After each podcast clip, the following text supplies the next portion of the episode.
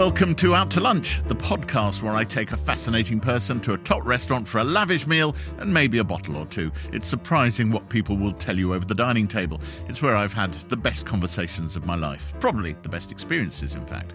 Today, I'll be sat across from a comedian, broadcaster, and novelist, the man behind Three Lions. It's David Baddiel. there were something like 5.6 million downloads of Three Lions, from which we would have earned collectively 837 pounds or something.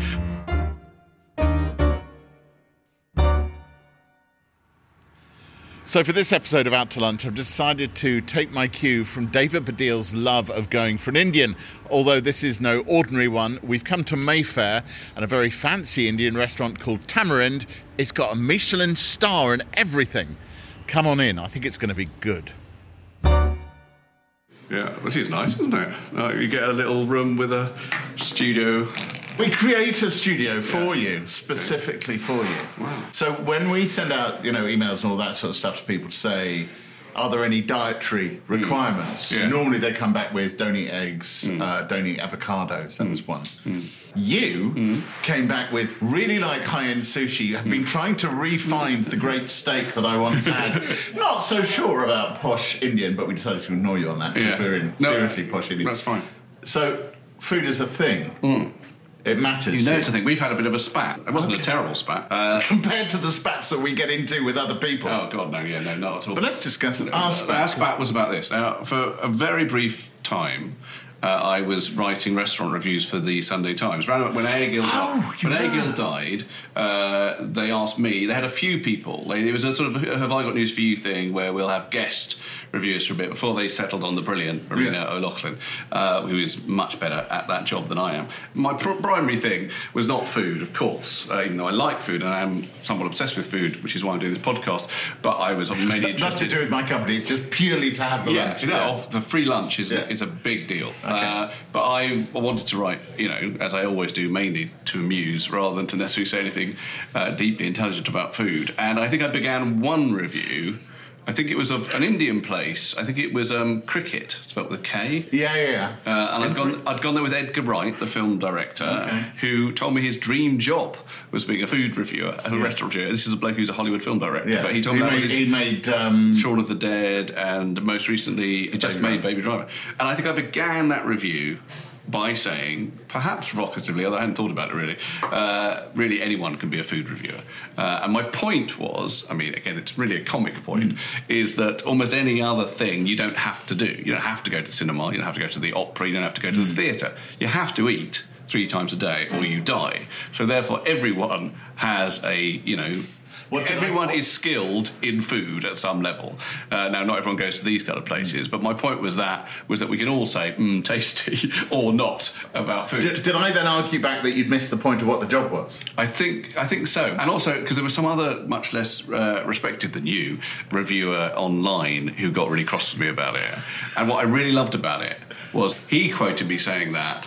And then said something about this is David Baddiel uh, looking like a seven-year-old trying to play Rachmaninoff's uh, sonata in D flat minor. Rachmaninoff never wrote a sonata in D, flat, minor, which is what I really loved about that. In his attempt to be posh and clever, he got His reference wrong. to crap. Yeah, his references to crap. Yeah. I think my point was that people misunderstand the job, that actually it's irrelevant what I know about the food, although I know my stuff. Hmm. It's that it's a writing job, not an eating job, and it's. Right. how it's written, and that's the point. Right. So that not everybody could do it. Yeah, well, in that case, hmm. I would claim to be entirely able to do it because I am a writer. Oh, because you are a writer. Yeah, but I don't think I ah. know that much about food. That's the thing. I like food, and You I should know- see the number of emails that start that way. Yeah, but when I read you Yeah. or Marina O'Loughlin, I think well these are very good writers, but I do also get a sense that there's a sort of knowledge about food that I don't know if I would ever have. No, I, I don't think it's, it's necessary. The knowledge is obviously you have to know stuff. Yeah. But I think specifically it's about being able to work out what the angle is for a piece around food. Yeah. I mean, the reason I said that I'm not that keen on posh Indian, the nicest Indian food I ever had was not a posh place. There's a place near me called Dars. My general feeling with Indian food Yeah. is that I've had my nicest Indian food either in India, Yeah. uh, where it's generally very cheap, uh, or in fairly robust sort of places like that that don't feel airs and graces E. Um, Well, this this is about as cheap as it can get for you. What tamarind? Oh yeah, no, what, what, eating with you? Yes, Yeah. that is cheap. It's it's exceedingly cheap. There's a menu. That is a menu there. Okay. So, do you are you going to order? Because I All do trust you. Right. This is Arvind. Hello, nice to meet you. I'm David. Same here, sir. Thank you. Right. We'll have the chaat Yes, please. and the scallops, Scallops. the crispy lobster, Lobster. the chili goat ribs, Potato ribs. the black pepper chicken tikka, Black pepper chicken tikka. the Lamb curry. And the dal. And can I have a salty lassi? Yes. I should say I, I have a curry every Tuesday night after I played football, and in 30 years normally of that, I've never had a beer. Everyone else has a beer. I have salty lassi, which still confuses everyone else I play with who are all not Jewish. Give him a salty latte. and he'll- you know, he'll know where he is. It will root him. Absolutely. Yeah. Naan, would you like plain butter or garlic? Garlic sounds quite nice. I'll have plain. Plain naan, garlic. Perfect. Seeing friend later. Yes, well, I'm, I'm being inducted into the Royal Society of Literature later. So can I be smelling of garlic? You're being inducted into the Royal Society of Literature. I am, yeah. Did they send you a letter out Yeah, of the well, blue actually, what saying, happened was I got a thing from a woman who works there saying Marina Warner, I think she's head of the Royal Society of Literature, wants to send you a letter. And I wrote back saying, any time? Well, no, I wrote back saying, "Have I done something wrong?" Because instantly I thought I assumed something bad had happened and that I'd been caught out, imposter syndrome, and finally been caught out, like I was being expelled from literature. And she said, "No, no, no, they haven't done something wrong. It's it's a good thing." And then, uh, but didn't tell me by email. I had to see it on the nice creamy paper that I was going to become a fellow of the Royal Society of Literature. So that's quite exciting. It's very exciting and really congratulations. It's a curious thing though. Um, so you've written, they're always described in different ways. Um, I think it's one of one of the wiki entries says he's written four novels and six children's books, and I keep wanting to shout, "They're all novels." They are all novels. That's true. They are all novels. Um, although, yes, I wouldn't want children to read most of my adult novels, uh, not No, just because they're not understandable. there- you know, there's a certain amount of Sex. masturbation in time for bed. Anal sex as Anal well. sex yeah, there's well, quite yeah. a lot, whole chapter about anal sex. There is. I was very influenced by Philip Roth and John Updike when I wrote, wrote tho- that book. I'm proud of I it. love Time for Bed. Well, no, thank you. I'm very proud of Time for Bed. I think it's a very funny book. What happened with that, to some extent, was I'd written four novels. Two of which sold very well. Time for Bed and uh, Whatever Love Means it sold Yeah. very, very well. Then I went for literary with my third novel, which is called The Secret Purposes, which is about the internment of Jewish German refugees on the, Isle of Man, which is what happened to my grandfather. But it's a serious novel, historical novel, no comedy in it. That didn't sell so well. Um, it's good, I think. It's a good book, but it didn't sell so well. And then my fourth novel, The Death of Eli Gold, I think by then, I mean, I really think that's my best novel. But to be honest, what happened with that one was it got some brilliant reviews, some really brilliant reviews, but then a real stinker in The Guardian. And I think what I thought at that point is it's not true that one writes just to write, one wants to be read. And if you're writing literary fiction, it's kind of, you won't be read. Unless you get good reviews in the. Thank you very much. My Your salty latte has Should I arrived. try this before I I, think you carry on? should. Yeah, it's got a little sort of powdery thing on it. What is that? What is the powdery thing on it? The vial of flowers. Ah, it's a flower. Mm. It's very nice. Excellent. It's very nice, and it's up there with the standard on Holloway Road, where I have a salty lassi every, Every Tuesday, Tuesday night. Every Tuesday, I have a pint normally. A pint of lassi. Yeah. Do you have it in two halves, or do you just get it in They, one? they always bring it to me straight away. I mean, it's the nearest place I have in London, the stand on Holloway Road, to your, fa- your your usual table, sir. So that book, Death of Eli Gold came out, and uh, I thought, oh, this is kind of kill. And I, you know, to be honest with you, the secret purposes that's your third book, the one about Third book, internment on, on the. Isle of Man. Yeah, but actually, on that note, which has a kind of at least a restaurant element Yeah. to it, um, when I did Who Do You Think You Are, which I did in the first series, I was the Jew in the first series. They always have a Jew because they like a bit of Nazi stuff. They cut out the uh, the fact that I knew all about the Isle of Man Right, because they like to pretend that people don't know what the journey they're about to go on. But what I didn't know was that uh, they they thought they. Not sure whether it really was, but they'd found where my grandfather lodged on the Isle of Man because for people who don't know, um, what the British did was in 1941 they put all Germans, 98% of whom were German Jewish refugees, on the Isle of Man because there was a kind of tabloid inspired panic about Germans in Right. Britain and they just assumed people were so shocked by the way that Germany had gone through Europe, they assumed there were fifth columnists abroad in France and Holland and all these places and must be in Britain as well. And Churchill reacted to that panic by saying, in, uh, collar the lot and arrested and interned all Jewish German refugees and a few actual Right. Nazis and put them on the Isle of Man, including my grandfather. So we found where my, we thought my grandfather was supposed to have been kept, which was just literally, you know, would have been a B and B at the time, and now it's a disused Chinese restaurant. and what was brilliant about that, and you can still see it somewhere if you get hold of it, is I go into a meltdown on finding this because I've sort of spent the whole show finding rubble. Like I go to this place in um, Kaliningrad where my mother's from, and I find you know some rubble of the house that or whatever, and then I go to the Isle of Man and I find this filthy. I mean, literally, there's cartons everywhere and menus everywhere, and I say I imagine that Ian Hislop now because he was on there is at some manor house uh, in like Wiltshire and saying, oh, it's exactly the same as it was in the 17th century when my great grandfather lived here. How wonderful! And I said, but if you come from refugee stock everything you find is like this, either burnt or rubble or just a mess. And was that the, was that the final, you know, the stick that broke the camel's back when you got to this Chinese restaurant? yeah, yeah. Uh, yeah, uh, no, It is. You can see me sort of losing it, saying, you know. I thought this would be a lovely experience, retracing the steps. Of You wanted a stucco bed and breakfast, looking out over yeah. the sea. Yeah, Here I am in the, the lovely property that my grandparents or my great grandparents used to own, and I can feel how their footsteps would have walked through these panel corridors. No, here is a shit Chinese restaurant because it's all people fleeing. So either it's rubble or it's things that have been taken over or left or whatever, or just disused and discarded stuff. Um, the reason I brought up the secret purposes is I remember being interviewed by a journalist, a journalist called Matthew Weiss, I think his name was. He was very nice about the book, lovely about the book, about the secret purposes.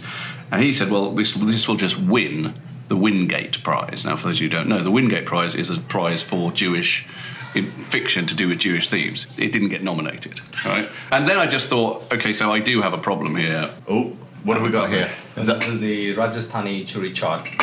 brilliant? Tell us what it is, So Arvind. this one uh, comes from Rajasthan, northern part of India, and churi means crumbled. So this is like a deconstructed chaat. So it's a crumbled uh, of wheat crisps and the corn crisps, and uh, this is a category of street food which always have a different chutneys. So it has a combination of mango and chili, mint and coriander, and then sweetened yogurt to balance it. So And under, underneath is a sort of puri element of it, the uh, a, cri- a crisp wafer that Yes. it all sits on. Yes. Brilliant. Thank you. Thank you.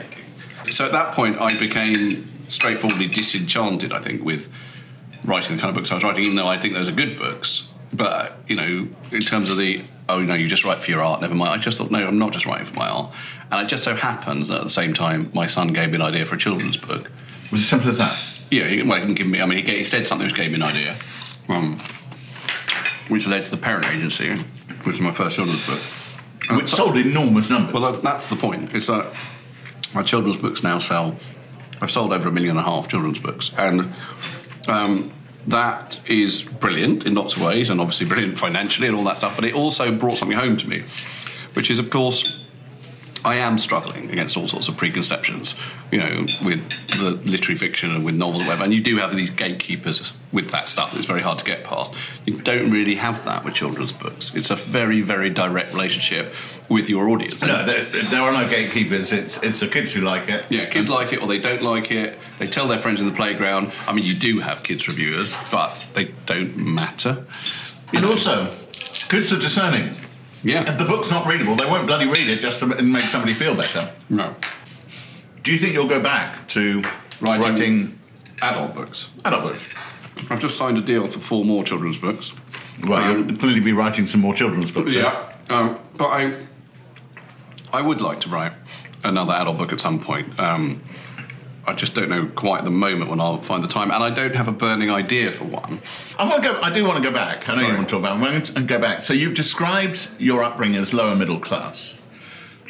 You did go to haberdashers. I was a direct grant student at Haberdashers. so that that was one of those rare It's one, of things. those, but it's one of those things that, although I did go to private school, my education for was almost, I think, ninety-eight percent paid for by the state, because when I got into haberdashers on a scholarship anyway, my dad had been made redundant, and we had no money at all, and so it was means tested as a direct grant thing, and so the state paid for my education, even though it was a private school. Was that a tricky experience? Because that school was full of really wealthy kids. Yeah, it was quite tricky. Hang on a sec. We have food arriving. It was tricky. Is this still starters? It is. That was very Things nice, will by the just way. arrive in That was nice. Uh, the uh, thing. the thing, the chaat. yeah. We just had two scallops in the shell. There's a, a lentil sauce with a hint of coconut, and I got some naan also to Thank you. So this is a good example of what I mean by posh Indian Are food. you telling me they don't do this on the Holloway They don't do this. This is this, for people who cannot be with us and are just listening to this. Uh, this is an actual scallop in a shell with a lentil sauce. So one of the um, and this is uh, this is terrible. I'm, I'm just curious about it. The, the old things that were was said to my ear a lot was you're just a bunch of bloody comedians, Right. Yeah. And the curious thing is you, Yeah. Matt Lucas, Sacha Baron Cohen. Sacha Baron Cohen, And a few others, and a few others. Yeah. Um, is there anything that about that school that inspired a career in comedy? The primary thing is North London Jewishness. You know, there's actually loads and loads of Jews in English, in British comedy, but it's only very recently that it's become clear that that's a sort of thing. I think, but there's all, but, you know, there there's always been like Ben Elton, Alexei Sayle, Stephen Fry. You know, uh, it's just they don't tend to identify Whereas Jewish. 1989, the White Horse in Clapham. Yeah. One of your early stand-up gigs. I think one of your gags right at the top, and I'm probably going to get it wrong slightly, was you know um, my mother was always very involved with my status. If I fell in the canal and was drowning, my mother would stand on the edge and say, "Come quick, come quick! My son, the Oxford graduate, is drowning." Cambridge. it's, it's not a bad it's not a bad attempt to, to remember a joke from 1989. You, what you should know is it, it's, Yeah. I nicked it from a Portnoy's complaint. yeah, because it's an old and Portnoy's complaint. I think nicked it from an old j- joke. But Um, you, that's the thing. You were you were out and proud. I was out and proud as a Jewish comedian, definitely, yeah, definitely. In fact, uh, when I was in Footlights, the Cambridge Footlights, I was doing stand up in Cambridge Footlights, which most people didn't do.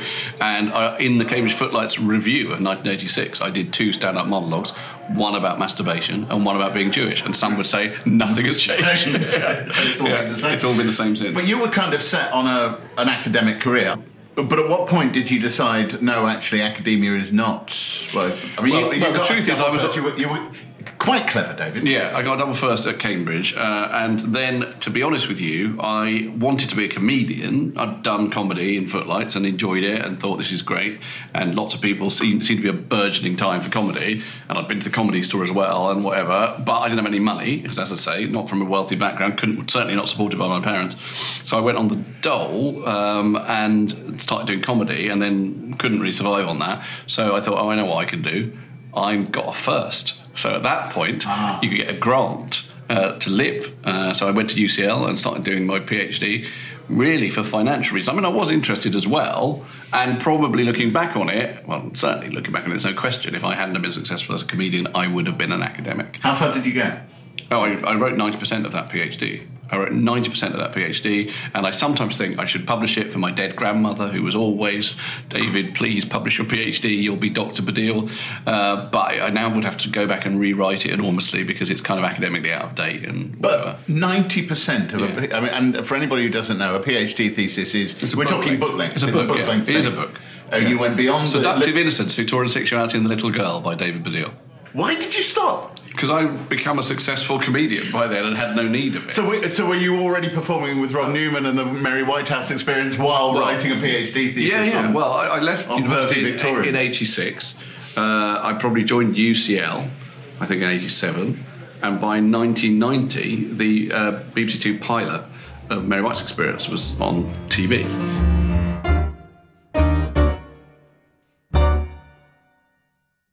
Do you ever wonder how celebrities order food? Like, is Sarah Paulson a Diet Coke or a regular Coke girlie?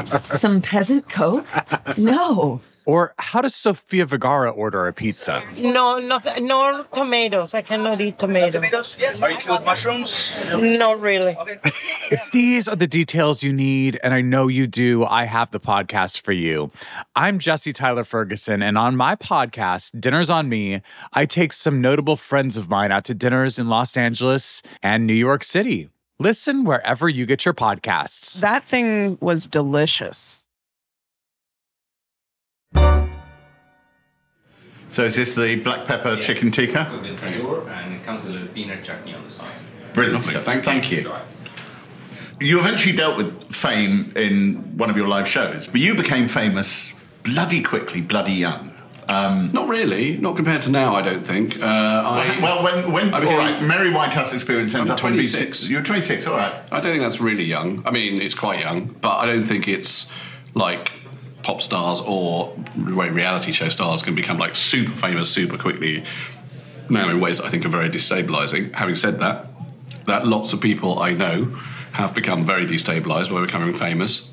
I would say uh, one of the things about me is that I'm very me, is that I have a sort of incredibly strong, wearying, I would say, sense of who I am.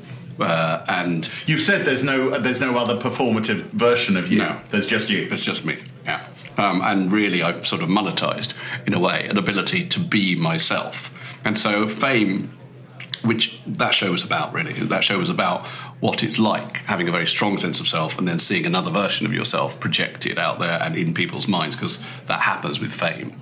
Erica Jong said that uh, the more famous you are, the more people will get you wrong. Uh, and that's completely correct, I think. And so that that show was about that because what I think about my own fame is that although it did lead to a version of me that wasn't, or, you know, definitely not absolutely correct out there and involved misconception, I myself didn't change at all as a result of being famous. The only thing that has changed me ever in my life, really, is having children.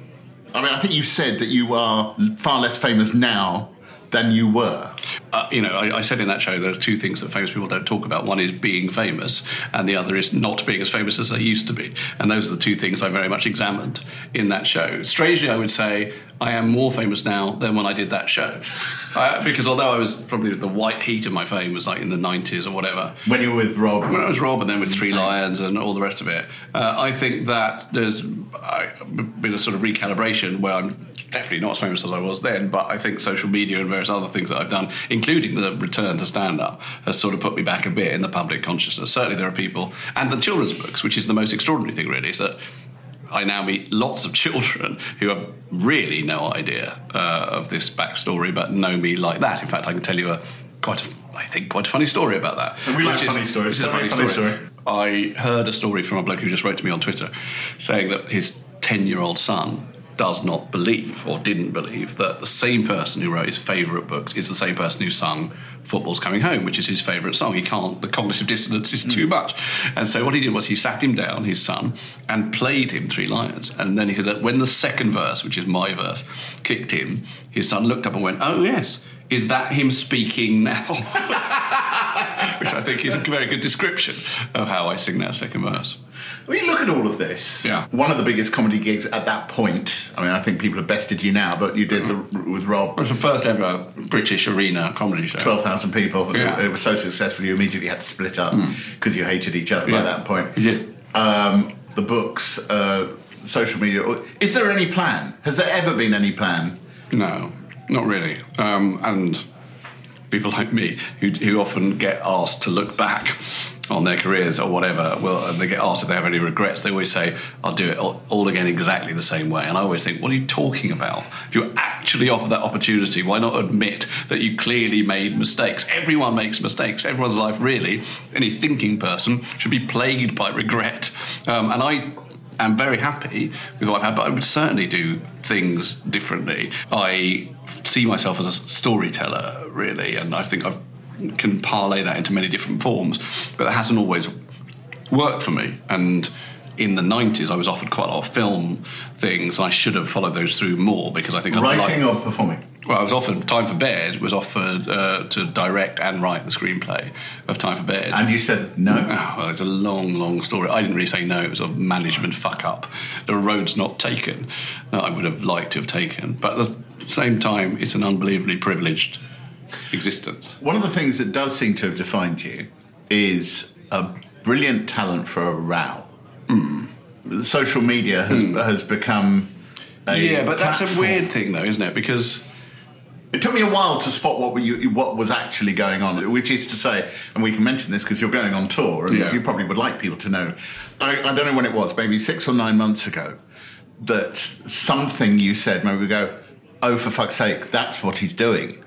That it, it's now become a brilliant source of material by which, or or you can sit at your computer and you can plumb the depths of people's Yeah.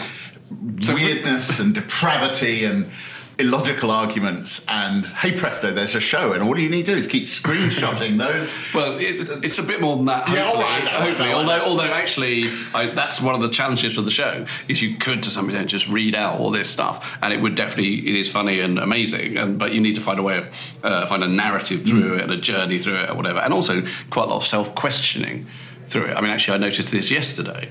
Um, so, just to, for people who don't know what we're talking about, true. I'm doing a show which would be the third in my uh, series of shows. So since I came back to doing live performing, I've done a show called Fame, not the musical, which we've talked about. A show we haven't talked about, we called My Family, not the sitcom. We have talked about My Family, but not that show, which is a sort of revelatory show about my mum's infidelity and my dad's dementia. Which was very successful, and which actually I had to stop doing because it became It became your full time job, practically. became, and also I was doing it all over the world. I was I did it in Canada, I doing it in Australia. I've been asked to do it on Broadway, and that uh, interesting because I think like, oh god, this is a hit, but I don't want to keep doing it and keep doing it, keep doing it because otherwise it'll become one of those things where that's what he does is that one man show, you know. Um, so I'm doing a new show. Which is called Trolls, not, Not the the dolls, Dolls. having made the not the thing a bit of a brand. And yes, is about my adventures on social media. And that was not originally uh, something that I designed to do uh, at all. It was just I noticed very early on, oh, this is, you get lots of abuse on this medium. And of course you do in a way, because of course people are furious about people being more famous and more successful than them. And suddenly you've put yourself in the firing line because Right. you're at the mercy of everyone on this thing. And my reaction to that with whatever hurt it might originally have engendered, went away quite quickly because I thought, oh, they're hecklers. That's what they are. It's the same thing as when you go on stage at a comedy club, essentially saying, I'm the funniest one in the room. Men, in particular, really hate that and start wanting to shout you down, and then you have to be cleverer than them again. So And- wh- when you were doing stand up, did you have a set of uh, go to no responses Oh, to well, I. I knew I knew that I knew some standard ones, but I rarely used them actually because people in comedy clubs You get used to everybody down, doing and they got looked down. Other comedians would look down on you for using them.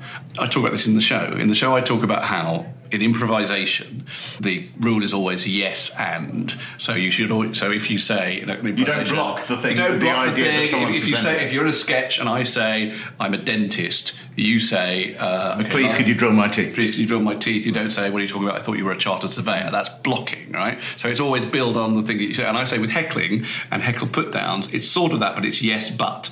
So instead of saying, like, like people sometimes do on social media, no, how dare you say this about me? That's sort of blocking. You agree with what the person says. An example on social media, for example, someone had seen something uh, and said, I, oh, I, I I read this about you and liked it. And then a, a troll said, the only thing I want to read about you is your obituary. And I said, well, at least I'll get one, mate. And you see what I'm doing there is I'm saying yes to him whilst making him look like a cunt at the same time. I presume you're allowed to use that word. It's a know. podcast. You can use it, all the words. Yeah. So when I thought, when I thought back, about what- how, did where did this come from? Because I think you will find that almost all heckle put are this thing of like sort of agreeing with them, but but subverting them at the same time.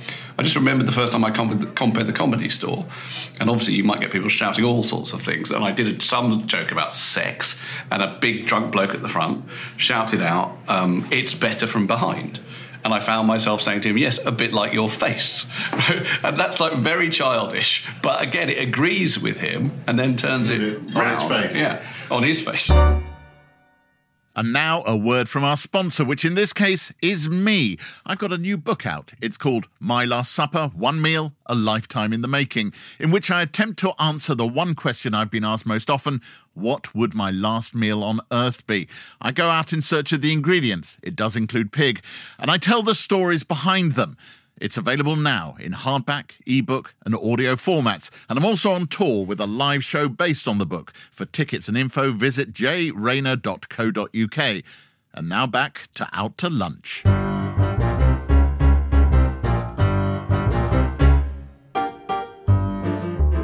So goat ribs, it's uh, glazed with the tamarind and kokum, and these are very slow cooked on charcoal grill. These look delicious. They do. Uh, I'm going hands in on these, so if you've got any wet wipes or anything. Yeah, sure, I do have. Yeah. I think of you, Jay, as someone who goes a lot in your reviews for the kind of smoky, barbecued, goatee, you know. Well, it's, Thing. it's kind of. Oh, actually, they're quite they're quite forkable. I do a bit. I am a carnivore, even though I'm, I talk properly about non-meat cookery, we've got to engage with it, and I mean it. Yeah. But So then, if somebody says chili goat ribs, uh, I am but a man. You know, it's going to happen. Yeah, and now I find it very difficult as well, even though, I mean, this is going to sound hypocritical for your listeners, so I apologise in advance. But I genuinely believe, intellectually, that we should all be vegans. I genuinely believe that in 100 years' time, the way that we slaughtered animals on an industrial level will be thought of as a type of genocide. Right. Um, however, and my daughter is vegan, and I think, you know, everything about that is right. I just really like the taste of meat. Oh my. Our life is terrible because the crispy lobster is just Oh, crispy lobster, look at that. Those are two words, Wow. aren't they? Crispy lobster. I mean, I don't think I've ever had crispy lobster. Have you not? Oh, really? What, what a sheltered life you've led. I've never had a lobster curry. I don't think. So I, I go to cheap curry places. It looks very nice. Now you're doing the show. Yes. I mean, have you stopped collecting material? You- No, no, no. Every day there's something. So is, are you going to try and refresh all the time as it goes on? Yeah. Um, definitely. And I'll get trolled during the show. So are you planning this time to use a live stream from Twitter actually no, on no, no. What, what I probably will do is um, I will allow, I will say to the audience, do troll me in the interval. But also, if I have actually been trolled on Twitter, I will definitely bring it up uh, in the second half. With your live shows, you're essentially mining your life, your own life. Yeah. So is is this a feature of getting enough life under the wheels that it becomes self-supporting? with comedy, I always say, okay, well, don't think to yourself if you want to be a comedian, what is it that the world thinks is funny? What's in the community chest of funny? Because then you end up with jokes about, you know, nerdy train spotters or whatever. You have to think about what is it that is funny about my own life, my own voice, my own way of looking at it. That's an actual thing that you, you encourage people to do, to Yeah. turn around, look internally Because- on themselves. Yeah, because my I, I think my thinking is that paradoxically, the more specific you are to your individual life, the more likely you are to chime with people out there. Um, I think it's the last the last round. Thank you. Thank you. Is that the go? Is that what is that? That's the lamb curry. Uh, we're having that. Yeah. that looks good. Football has been a recurrent theme in your life. Yeah, It's provided you with a great song. a great song, Yeah, um, royalties, apart from not that many royalties. during the 2018. People go on about it about the royalties. Honestly, you don't make money from music anymore. Well, you did back in the day, surely. In, A bit, but but it's gone to number one four times, and the last time I had to endure because now it's lots of social media, lots of blokes in particular saying, "Oh, royalties this, royalties that." Eventually, I put on Twitter. Someone wrote a piece about it in the Observer or Guardian, I think, about exactly how much money it would have made, and on something like the England Colombia game. uh, There were something like 5.6 million downloads of Three Lions, from which we would have earned collectively 837 pounds or something. I mean, really, it's not a lot of money. I mean, it's terrible because I'm okay, but for young people trying to start Yeah, the music sure. business, that's fucking ridiculous. But it's more important, isn't it, that you, um, given your, your love, adoration of football, that you actually were one of the co-writers of the key song Yes, for English obviously, football. fans. yes, obviously that is very important. Very important. Um, I actually think what was really interesting about these two dishes is that they're very much more familiar from. From the Holloway Road. Yeah, place, from Holloway Road. Yes, they're a bit more like a standard curry, but it was very nice. And actually, you rarely get. So with curry, I do really like curry on the bone. Something you can get at Dars, this place I like very much uh, around my way. But most of the time, when you have a curry. And you ask for chicken curry or lamb curry, it's not on the bone, and that's often a problem, I think, because it's the meat being a little bit, Right. you know, not falling away, but it's more likely to be falling away where it's on the bone. So, I think Tamarind, where we are, have got it right there with that definitely having the lamb on the bone thing. I was very close to one the one point where good manners overcame me is I would normally pick up the bone and suck the bone marrow out. You could have well, done that. it would have sounded Was there marrow?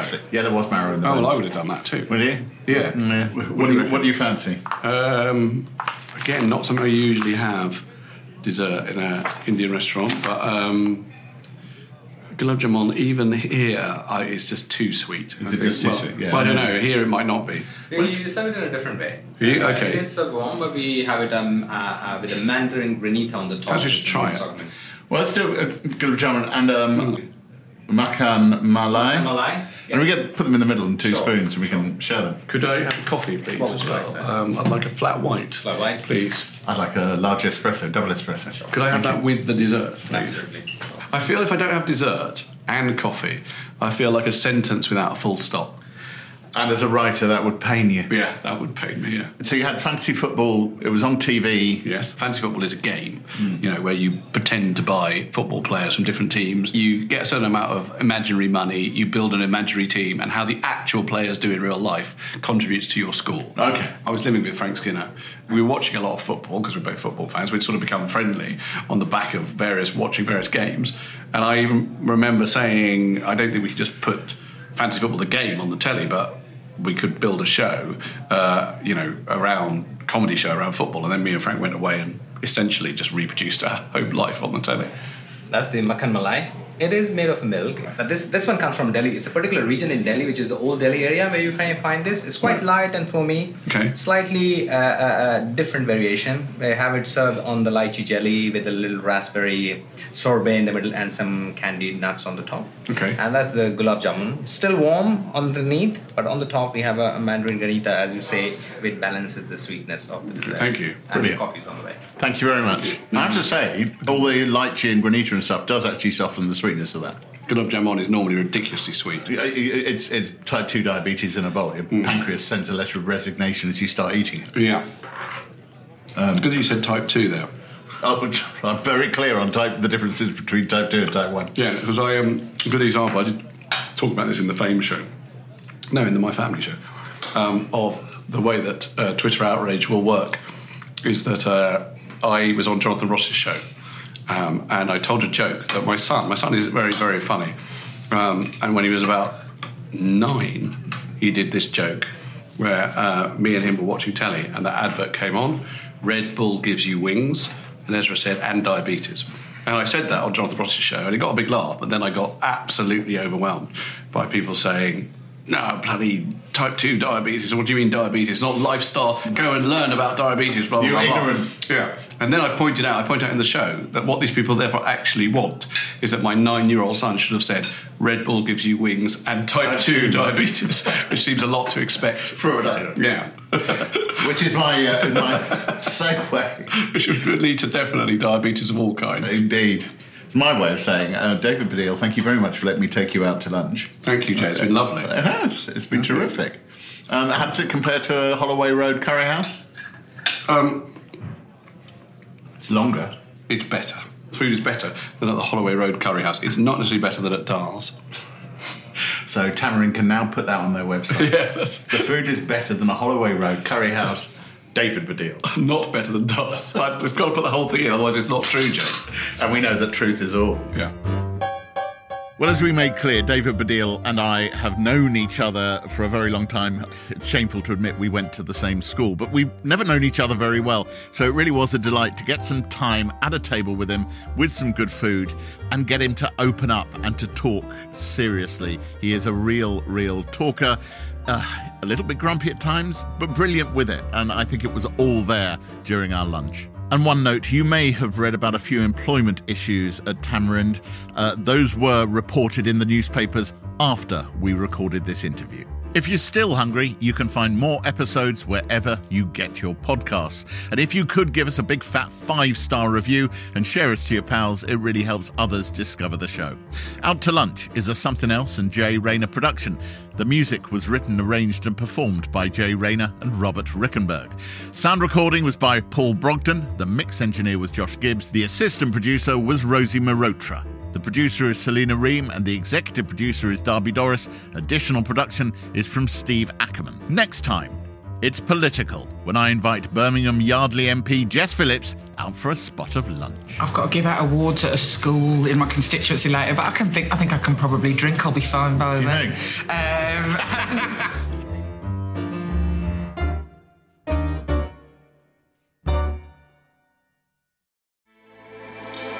With everything you have on your plate, earning your degree online seems impossible. But at Grand Canyon University, we specialize in helping you fit a master's degree in business into your busy day.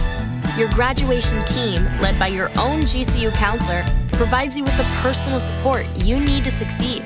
Achieve your goals with a plan and team behind you. Find your purpose at Grand Canyon University. Visit gcu.edu.